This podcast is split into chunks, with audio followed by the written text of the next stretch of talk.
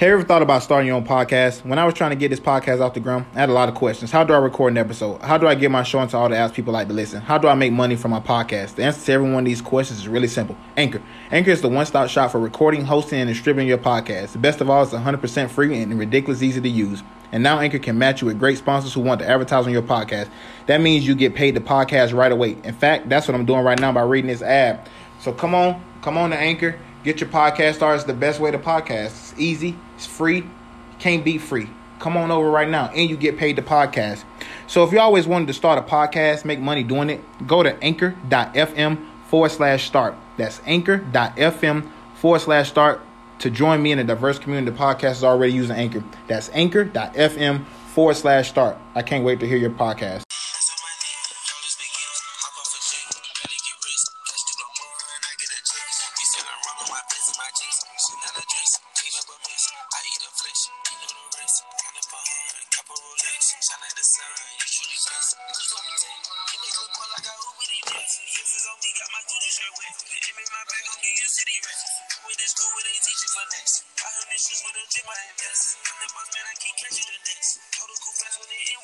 What's going on, ladies and gentlemen? I'm your host, Grand Hefe. Get ready for another episode of Unpopular Opinion.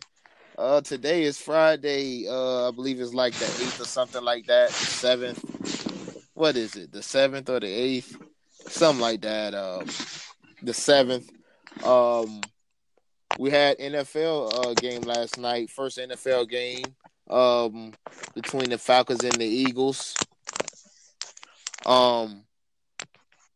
I got a guest on with me today. He's been on the show. He came back. We're gonna talk some Falcons, Eagles. We also gonna talk some college football and what's going on with Le'Veon Bell down in Pittsburgh. So without further ado, Hatch, how you doing, man? Hey, good morning, man. How you doing? I'm doing all right. I'm doing good, man. Yeah, man. So you ready to get in this? Yeah, let's get the ball rolling, man. All right, so the Falcons and the Eagles played last night. The Super Bowl champs opened up at home last night against the Falcons. A little bit of weather delay. I think it was like an hour weather delay or something like that. The game started kind of late.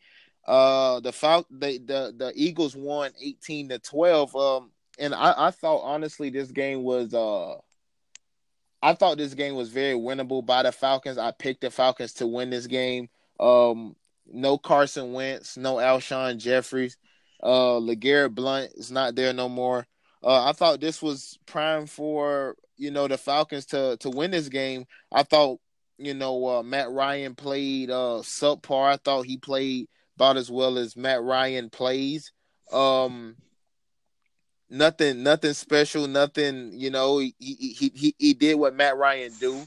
And then Julio Jones, I noticed something. I don't know if you noticed it, but it seemed like every time they were down on the goal line, Julio Jones was not in the game.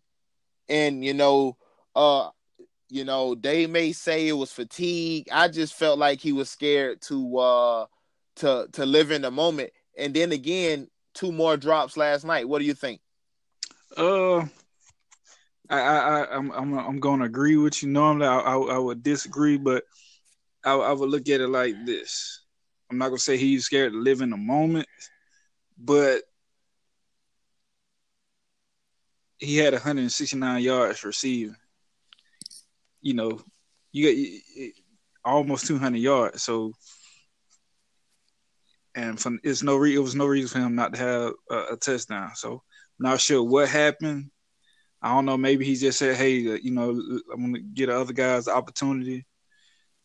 But,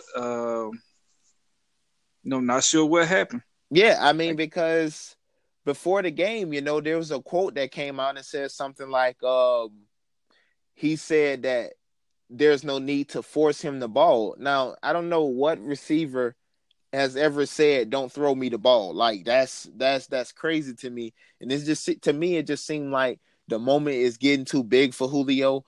And like I say, he's always been a high drop guy, had two more drops last night. Matt Ryan didn't help the situation out either. He played about as poorly as any MVP caliber quarterback can play opening night. I'm going to chalk it up to maybe it was the weather, you know, the field was kind of wet. Maybe the balls are slippery. But again, man, their red zone offense, you know, as I was watching the game, I just put some notes down, and I've noticed their red zone offense is terrible. Terrible. First two trips down there, 8 plays in the red zone, all they get is 3 points. They have to fix their red zone, and that's what I'm saying about Julio. He's not in the game in those red to even make red zone opportunity. You know, I don't know. I don't know. I'll just say it like this. You know, it's the first game of the season, so they coming off a little rust. Julio, I think he's trying to get other players involved, man. Just saying, hey, you know, I ain't the only receiver out here. I think that might have been what he's saying. You know, don't force me the ball. You know, you got other guys that, you know, get it to them. Julio's not a selfish player. He's not a selfish player, but, you know, if he's your go-to guy, like you said, you know, you notice got down to the red zone. They took him out the game. Look back at the Super Bowl. I mean, they should have won the Super Bowl. You know, why stop throwing to Julio Jones? That's what I said. So he's killing them. And Matt Ryan, I mean, you know, for all the money that you're getting paid, brother, you got to, you know, me, I would tell him, hey, I'm paying you this money. You know, you need to deliver. You got to do something. I mean, you got to do something. I mean, yeah, and I get it. Julio had, you know, he had a big night. I got Julio on my fantasy team. He got me 30 points last night. Listen, I appreciate all of that. But, my man, you got to get in the end zone. You have to get in the end zone. He hasn't had a double-digit touchdown season since his second year in the NFL. We need double-digit touchdowns, especially if you're going to have all those drops, and especially if you're telling me that he's the best receiver in the NFL. I can't buy it. He is well, who is the best receiver in the NFL right now? I think Odell Beckham is the best receiver in the NFL. I don't think Odell Beckham is the best receiver in the league because he's from LSU, and I don't like people from LSU. He ain't got nothing on Julio. I mean, Julio has nothing on. Listen, I tell you what, right now, stats, put them side by side. I'm telling you, Julio Jones. I mean, Odell Beckham is blowing him out the water. I give you another stat. Give Odell Beckham Matt Ryan and let Julio go over to play with Eli and see what the difference is going to be. Well, yeah, because ain't no other – what other receivers do New York got? Plus, New York don't have a running game. We still don't even know how Barkley's going to do this year. But, of course, you know, over Odell Beckham's time, he hasn't had a running back there. Exactly. So, you know, that's why Odell Beckham got the numbers that he got because – he ain't got nobody else there. But it's easier. But it should be easier when you have a running game because now you get more one-on-one coverage. You get more man coverage. When you have no running back, those teams can play zone. They don't have to load the box up to stop the run because you don't have anybody. Not to mention, listen, I have to default to Antonio Brown being the best receiver. I think Odell Beckham is the most talented receiver. I think he's literally the best receiver, but I only just defer to Antonio Brown because you can't argue with the stats. The stats are there for Antonio Brown every single year. I just think Odell Beckham's route running, especially me being a former receiver. I look at all this stuff, and that's why I bring up the stuff about Julio. When I see him not in the game, when I see him drop passes, the one pass that they call incomplete on that 52-yarder that went to the review, if he had just caught the ball the first time, it wouldn't even had to go to review. Now I thought it was a catch when they went back to the replay. But you know, if he just catches the ball the first time, you don't even have to worry about that. Well, you know, like I said, hey, it's the first game of the season. Everybody ain't gonna show out.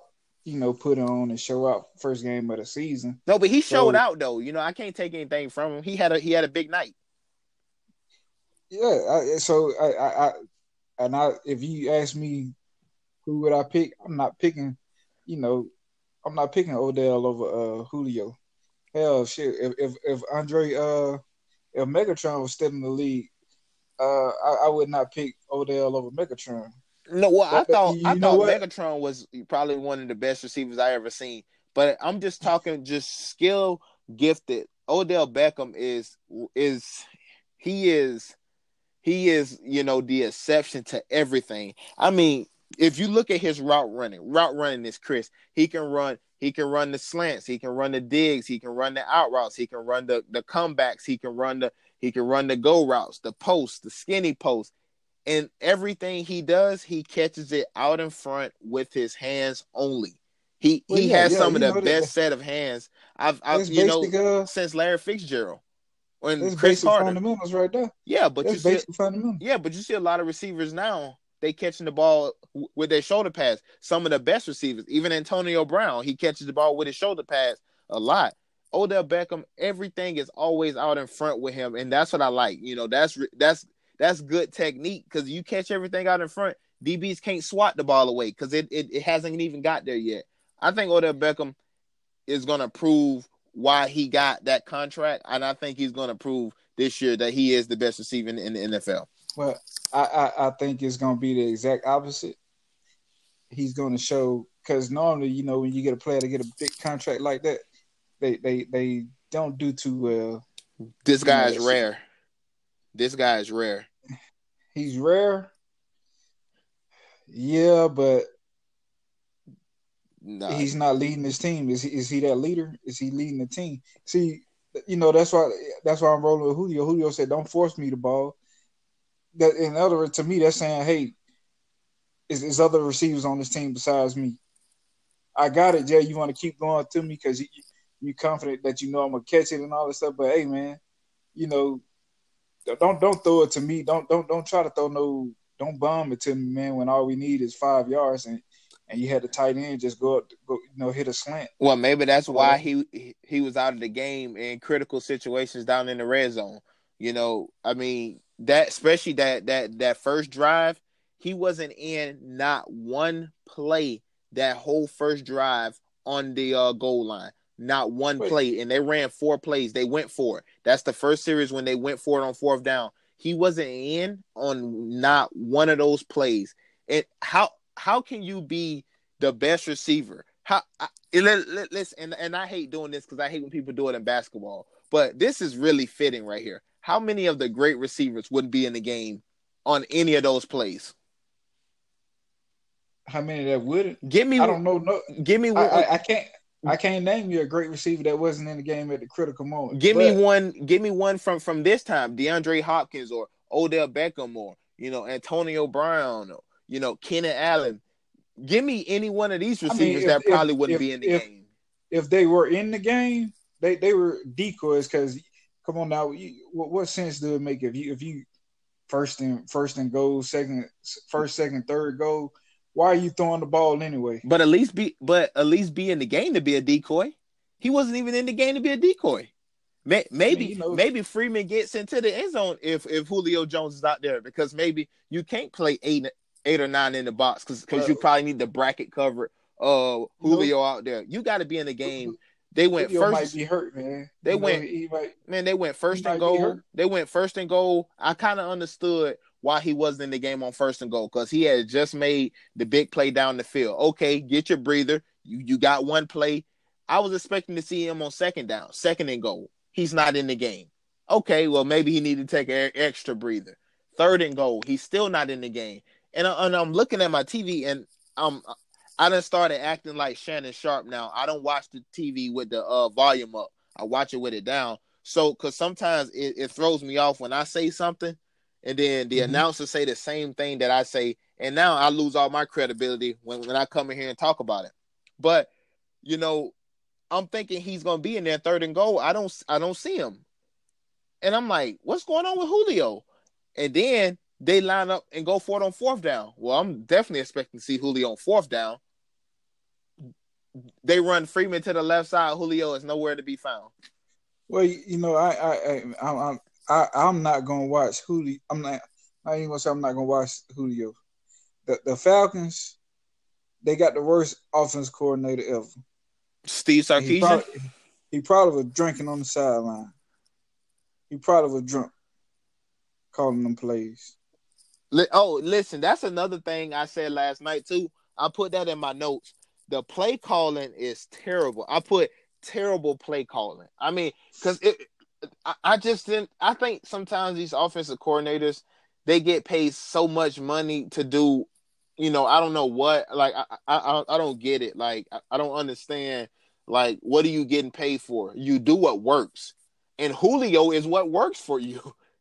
But sometimes he's not even in the game to do it. But even when he is, you miss him. You throw the ball low because Matt Ryan was inaccurate on a lot of throws to Julio last night. Throw the ball low, throw the ball high, throw the ball out of bounds. Even the jump ball that he actually caught in the end zone at the end of the game, Matt Ryan pushed him too far out of bounds, and he got Ronald Darby on him. And I'm a Florida State guy, but Ronald Darby is not that big. He's not big enough to contend with Julio. You just throw the ball up and let Julio go get it, and Matt Ryan sailed him out of bounds. Uh-huh. It's just the Falcons. I thought this was their opportunity to come back to, you know, back where they were the year that they went to the Super Bowl, especially having Calvin Ridley. But I don't even think Calvin Ridley had a catch all night. Well, like I said, you know, it's the first game of the season, so you know, it's after today, you know, it's back to the drawing board. You know, this is what we're gonna fix. Hopefully, Sarkisian put the flask or the bottle down. Well, you know, so you know. Well, I show hope so, or they playoff hopes is done. So hey man, let's jump into some college football. Yeah. Clemson going to visit Texas A&M. I think this one right here could be interesting. Although I believe Clemson will win this game, I think this is going to be a tough game for Clemson. This is Jimbo Fisher. It's not like he don't know what Dabo Swinney is going to bring. You know, he's very well acclimated with Dabo Swinney from his time at Florida State. They split 8 meetings, 4-4, Dabo 1-4, Jimbo 1-4. Yeah. What do you think going to happen down in College Station this Saturday? Down in College Station, I'm not so much. I'm still. I've never been sold on. You know, Jimbo Fisher. You know, you go into a program. Neither have I. You know, he inherited what Bobby Bowden had. Inherited, and all he did was just tweak it a little more. And I'm gonna just throw this out there. If you look at, I think Jimbo Fisher is Bobby Bowden's son. So I think so.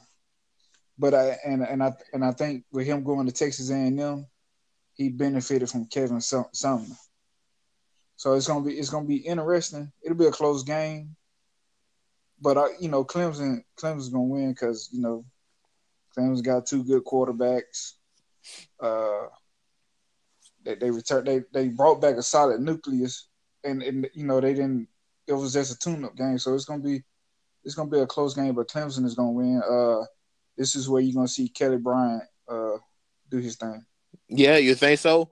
Yeah. Because in week 1, They split reps with both quarterbacks. So, I mean, that's what I'm also kind of excited to see as well. Because Trevor Lawrence, he was like 15 or 17. He had 3 touchdowns in that game. So, you know, I do like Kelly Bryant because Kelly Bryant is the experienced guy. And I think if it wasn't for him getting hurt last year in that game against Syracuse, they would have been in a way better spot come college football playoff time, because I thought with that injury, he took a step back. He was never right because he was trying to rush back because he knew that they had a chance. But I think, I'm right there with you. I think Clemson proves to be too much for them.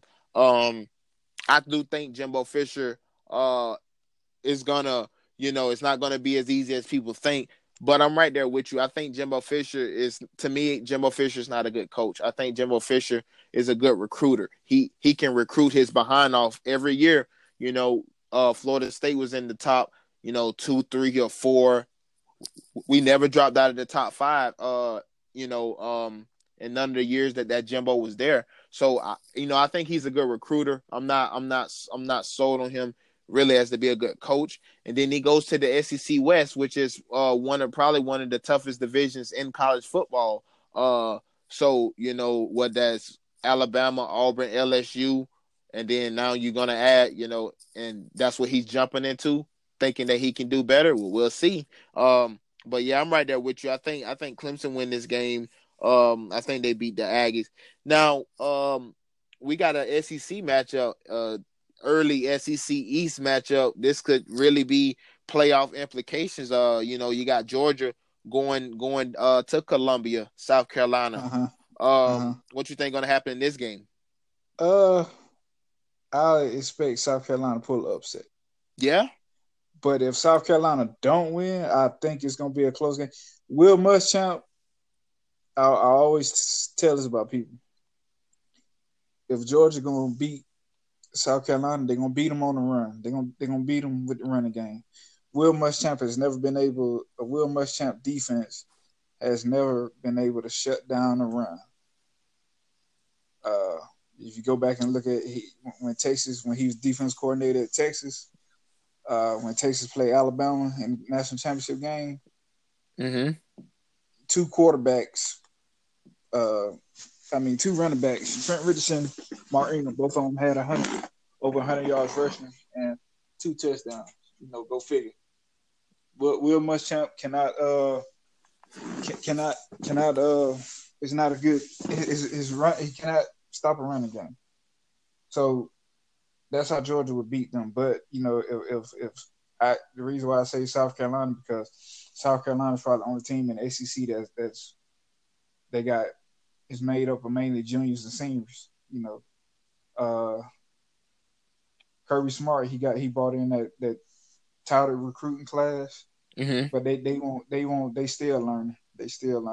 No, yeah, I picked Georgia to win this game just because they got some of those guys that from that championship team. I just like Kirby Smart in this game over Will Muschamp. I do think it's going to be tough. It's going to be tough to go down there in Columbia. But I think the Bulldogs, I think they're ready. I think Kirby Smart is going to have them ready to go. I think Georgia. I think Georgia have a real good opportunity to go right back to the national championship game this year. As long as they play how they played for the better part of last year, I think Jake Fromm will start to get better. They still have Swift there. I think them boys is going to be ready. Okay, yeah. Well, like I said, I'm calling the upset. To me, it'll be a pretty close game. It'll be an upset. You calling the upset? Yeah, I mean, because neither team really did much. Neither team had a test in week 1. To talk about whether it was Austin PV and I forgot the other school, but. South Carolina quarterback, he did light it up. He was 22 or 29, 250 yards, 4 TDs.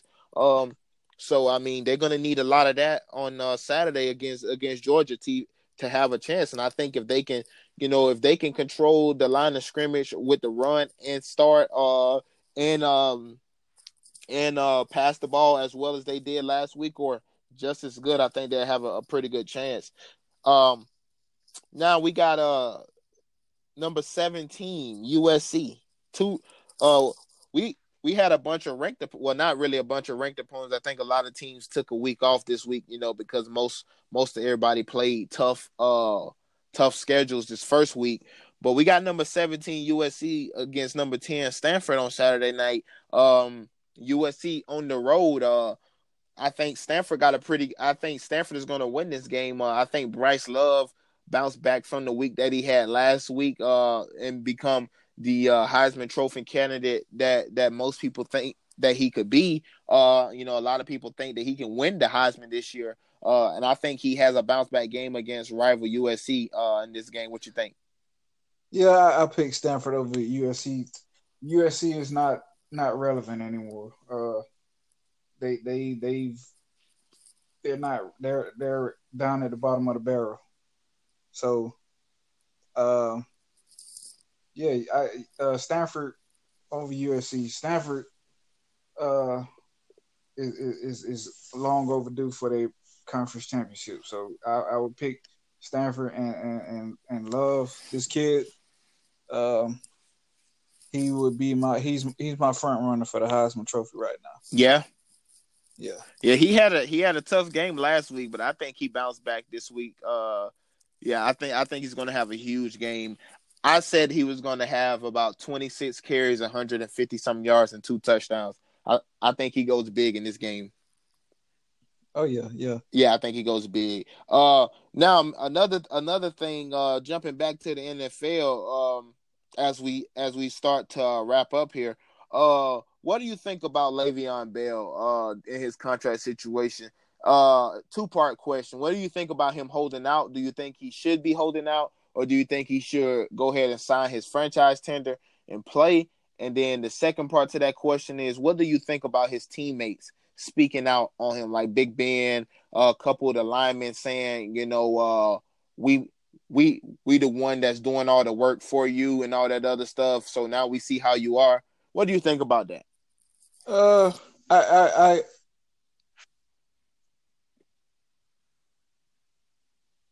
I'm not going. Let's go back to. He's been in the league, 5 years? Yeah, 5 or 6 years or something like that. Okay, 5 years. Nobody knew who Le'Veon Bell was until 3 years ago? About 3. At least I didn't. So, give me, if he's saying give me, then I'm right with him. Hey, give me, man. I'm here. He's the best back in the league, if you ask me. I think him and Ezekiel Elliott, 1A, 1B, whichever one you want to go with. I'll be fine with either or. For him to have been in the league 5 years, averaging 4.3 yards a carry.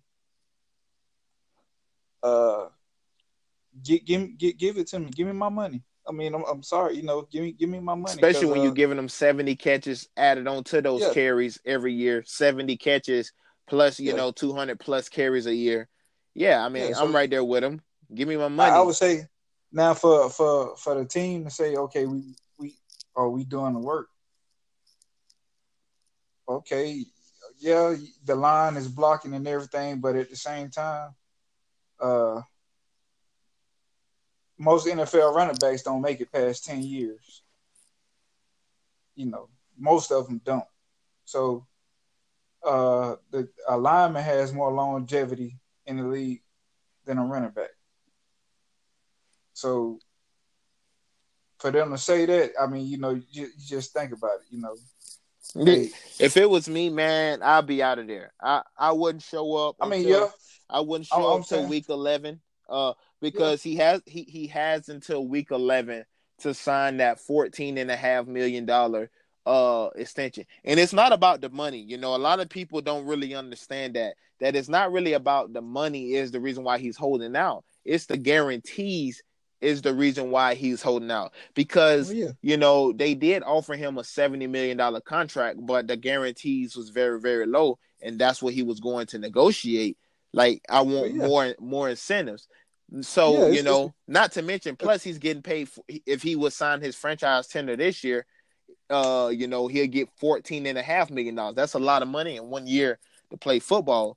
But, they're not giving him any guarantees, and that's the reason why he wanted to hold out to get a new contract. And I would hold out too, especially since what's the running back? Todd Gurley just got paid. Yeah, Todd Gurley just got paid. So of course I'm like, okay, well, I'm averaging the same amount of yards per carry. And I catch more passes. I'm out there on the field more. Passes. Pay me my money. If not, I'm gone. Now, so I'm right with him. He has until week 11 to sign that $14.5 million tender so he can be eligible to be a free agent in the offseason, because if he doesn't sign it by week 11, he's not eligible to become a free agent. So I think by week 11 he will show up. I'm thinking around. I think this holdout will last probably about another 2 or 3 weeks.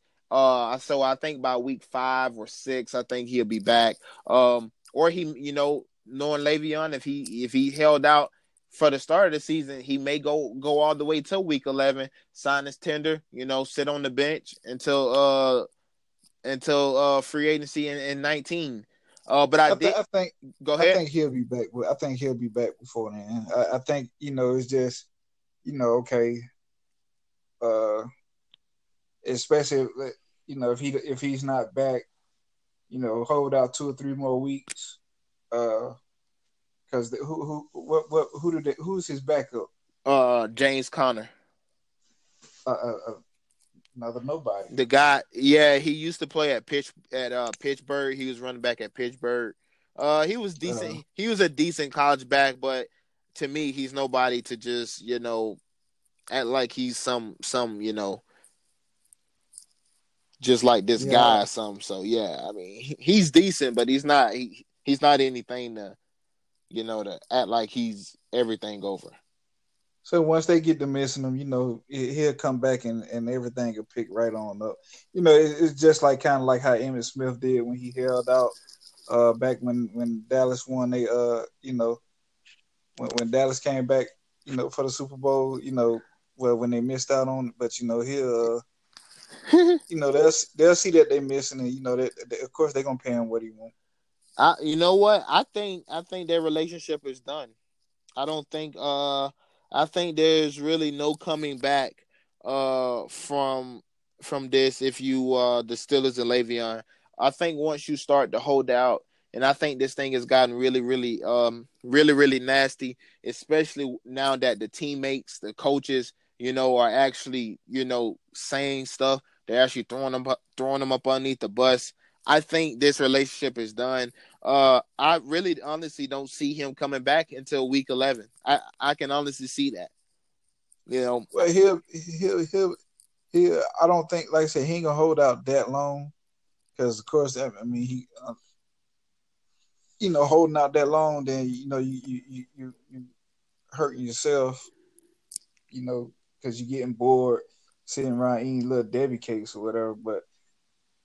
He can't, because he loved it, just because he loved the game. If he loved the game of football that much, like you say he does, he ain't going to hold it out that long, you know. And they'll give him what he want around, you know, trade deadline, because trade deadline is normally, what, week 8? Yeah, somewhere, yeah. So, you know, that midway point. He'll be gone, and he'll probably end up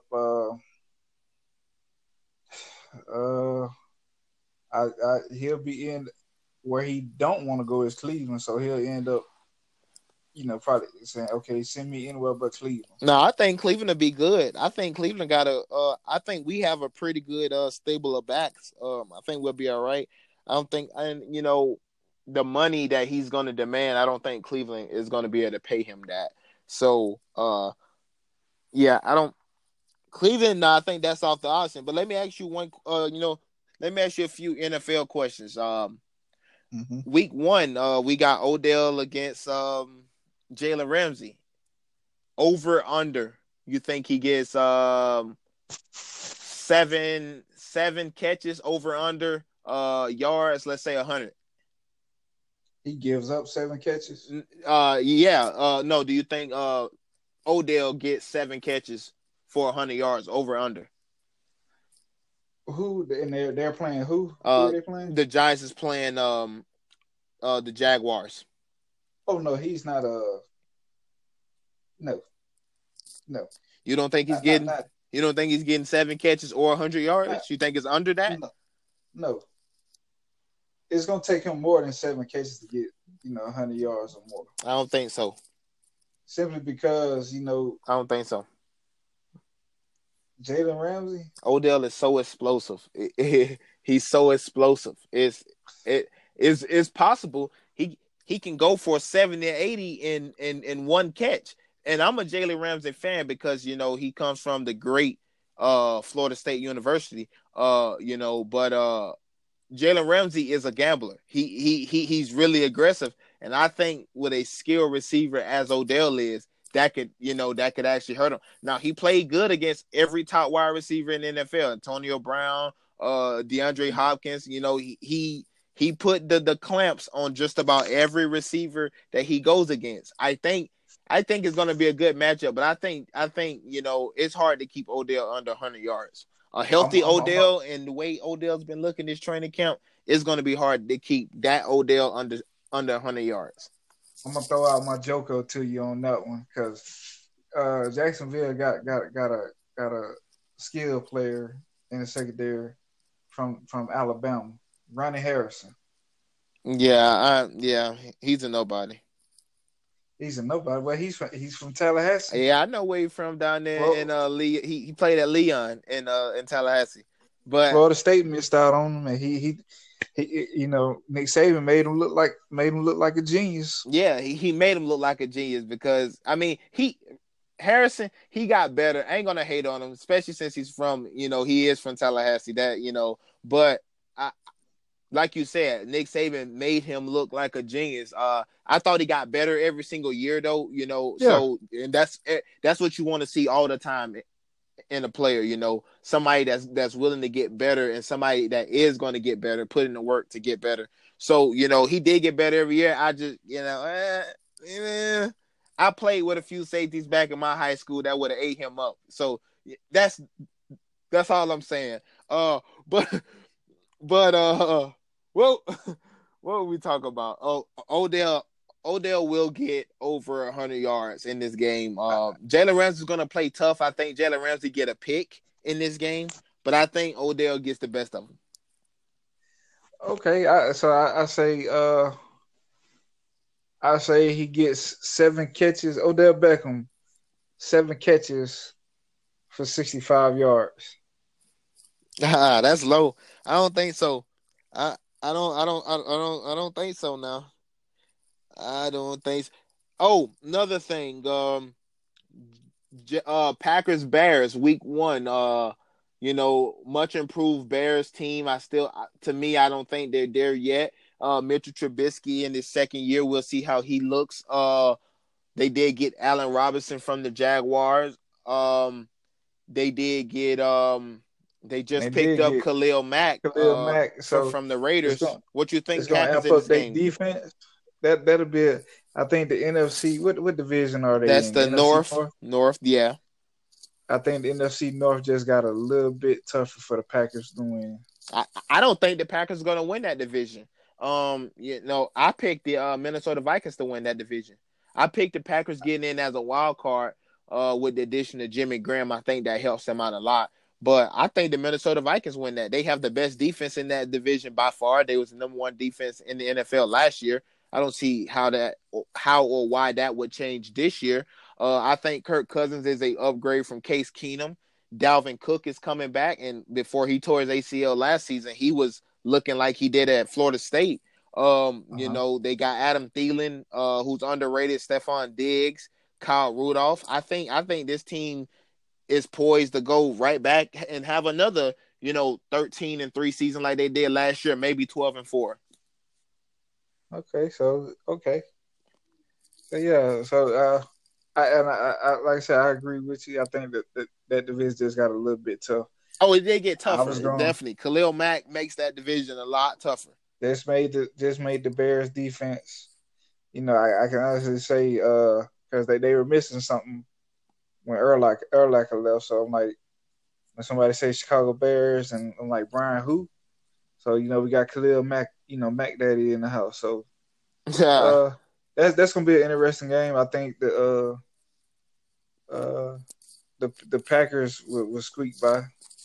Yeah, you think so? Yeah, I still have the Packers winning that game too. I don't think the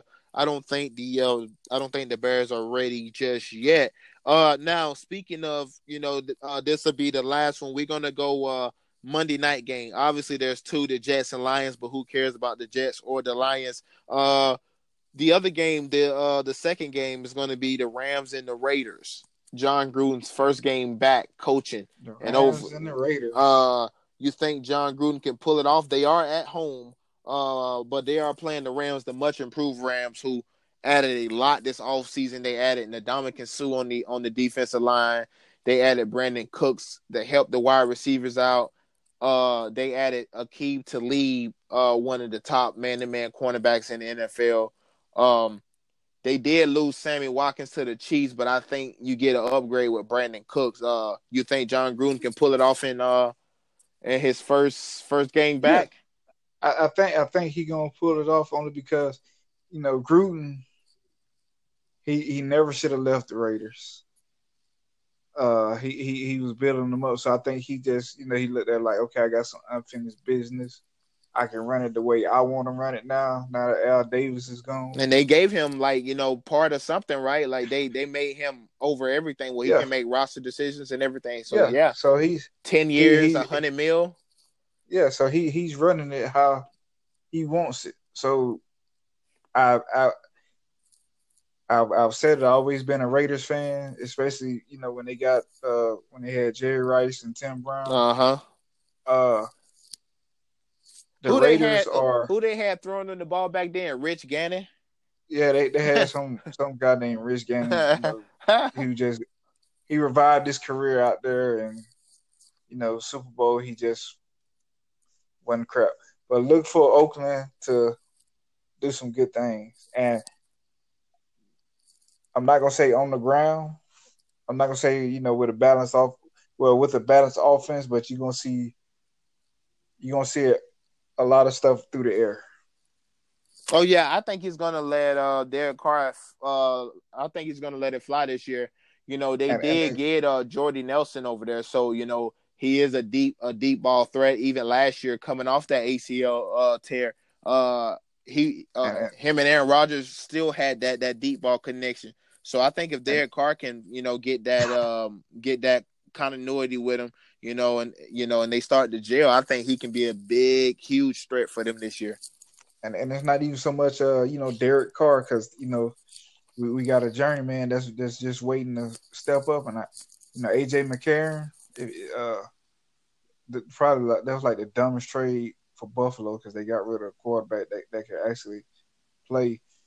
So you got an Alabama connection there with AJ McCarron and Coop and Coop. So, hey, Gruden know what he doing, man. He brewing up something good. So don't be surprised if you see Oakland Raiders in a divisional. We'll see. Hey, man, but bold prediction, huh? Yeah, that's definitely an unpopular opinion right there. Hey, man, but I appreciate you for coming on the show again today, doing the show with me. You have anything before we get out of here? Oh yeah, I real quick, a lot of people, they talking about Jalen Hurts down here in Alabama. People like back talking this dude, and they talk about the other guy, Tua Tagovailoa. And I had to always tell people, Jalen ain't got nothing to prove. He took Bama, to the college football playoff, back to back. Only freshman up under Nick Saban, to get SEC Player of the Year, take a team to the championship. So, everybody's so strong out on Tua. If you go back and look at that Louisville game, that boy Tua got some work to do, because he cannot take hits. Jalen get hit, he brush it off and get right back up. So, just watch as the season unfolds. Next week starts conference play. I guess for, all the colleges. Next week starts conference play for SEC. Just keep your eye. Just watch Jalen Hurts. Just keep your eye out on him. Oh yeah, I know. He's gonna be in New York. He's gonna be in New York this year. Hey, I know he ain't too far from out there starting. I think Nick Saban will have a short leash on tour, especially with the experience that Jalen Hurts bring to that team, and just the overall, love I think he actually has for him as a person, not just a player. So yeah, man, I think Jalen Hurts is going to have a chance that they get back in there. But I do appreciate. Go ahead. And also, I know Florida State lost Monday, but I wouldn't be shocked if don't be surprised if you see the Seminoles. Are the Seminoles and Clemson in the same division? Uh-huh. Okay. And we still have to play Miami. That's your two teams. Miami, I ain't worried about them because they're a magic show. But Miami is still ranked right now, and that could help having another ranked opponent on the schedule. Plus, we still have to end the season with Florida. Hopefully that they stay where they at, or, you know, they go undefeated by the time we play them or something. They still are ranked. So we still have a chance to get back in there, but we have to dominate everybody from here on out. Yeah. Florida State beats Clemson, they'll be in the ACC championship game and a possible playoff. Yeah, I think they're probably chalk game. It depends on how we play for the rest of the season. Like I say, we'll have to kill everybody. We'll have to kill Miami when we play them. We'll have to kill Clemson when we play them. You know, and I believe we'll have to kill Florida when we play them. And, you know, we will have whoever we play in the ACC championship, which will probably be Virginia Tech again, if Virginia Tech is as good as they looked the other night, because they are in the Coastal Division. We play Virginia Tech again, we get that rematch with them, and we beat them bad. I think that could probably give us a little leap in the college football playoff. But it's going to take a lot of work for Florida State to get back in any conversation nationally for as college football playoffs. Yeah. But I appreciate – go ahead. So we'll see how it pans out, man.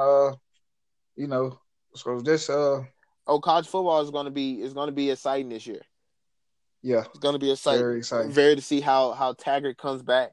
Because I didn't like that offense. I did not like that offense at all. He's going to have to tweak some things. That sideline crap is going to have to go. We're going to have to start hitting people over the middle of the field. We're going to have to start running the ball regular. I don't like that offense. I just say, you know, it really don't start getting interesting until week three. Oh, yeah. You know, week three to about week 10, it's game time. Yeah. Because every game mattered down that stretch. You know, and then what it is, week 8 is when they actually start releasing the rankings from the committee. Yeah. So, you know, it's definitely go time by week 8. So college football is going to be interesting this year, you know, to see which new teams emerge this year, which teams that we thought was good that really ain't good, you know. So That's why you go out there and play the games. But make sure you guys catch me on RTS Sports Live this Sunday at 7:45 Mountain Standard Time, 9:45 a.m. Eastern Standard Time. Hey, Hatch, I appreciate you for coming on the show again. You know, you've been there when I needed you. You come on the show every single time. You're always ready to go. I appreciate that. I appreciate all the supporters.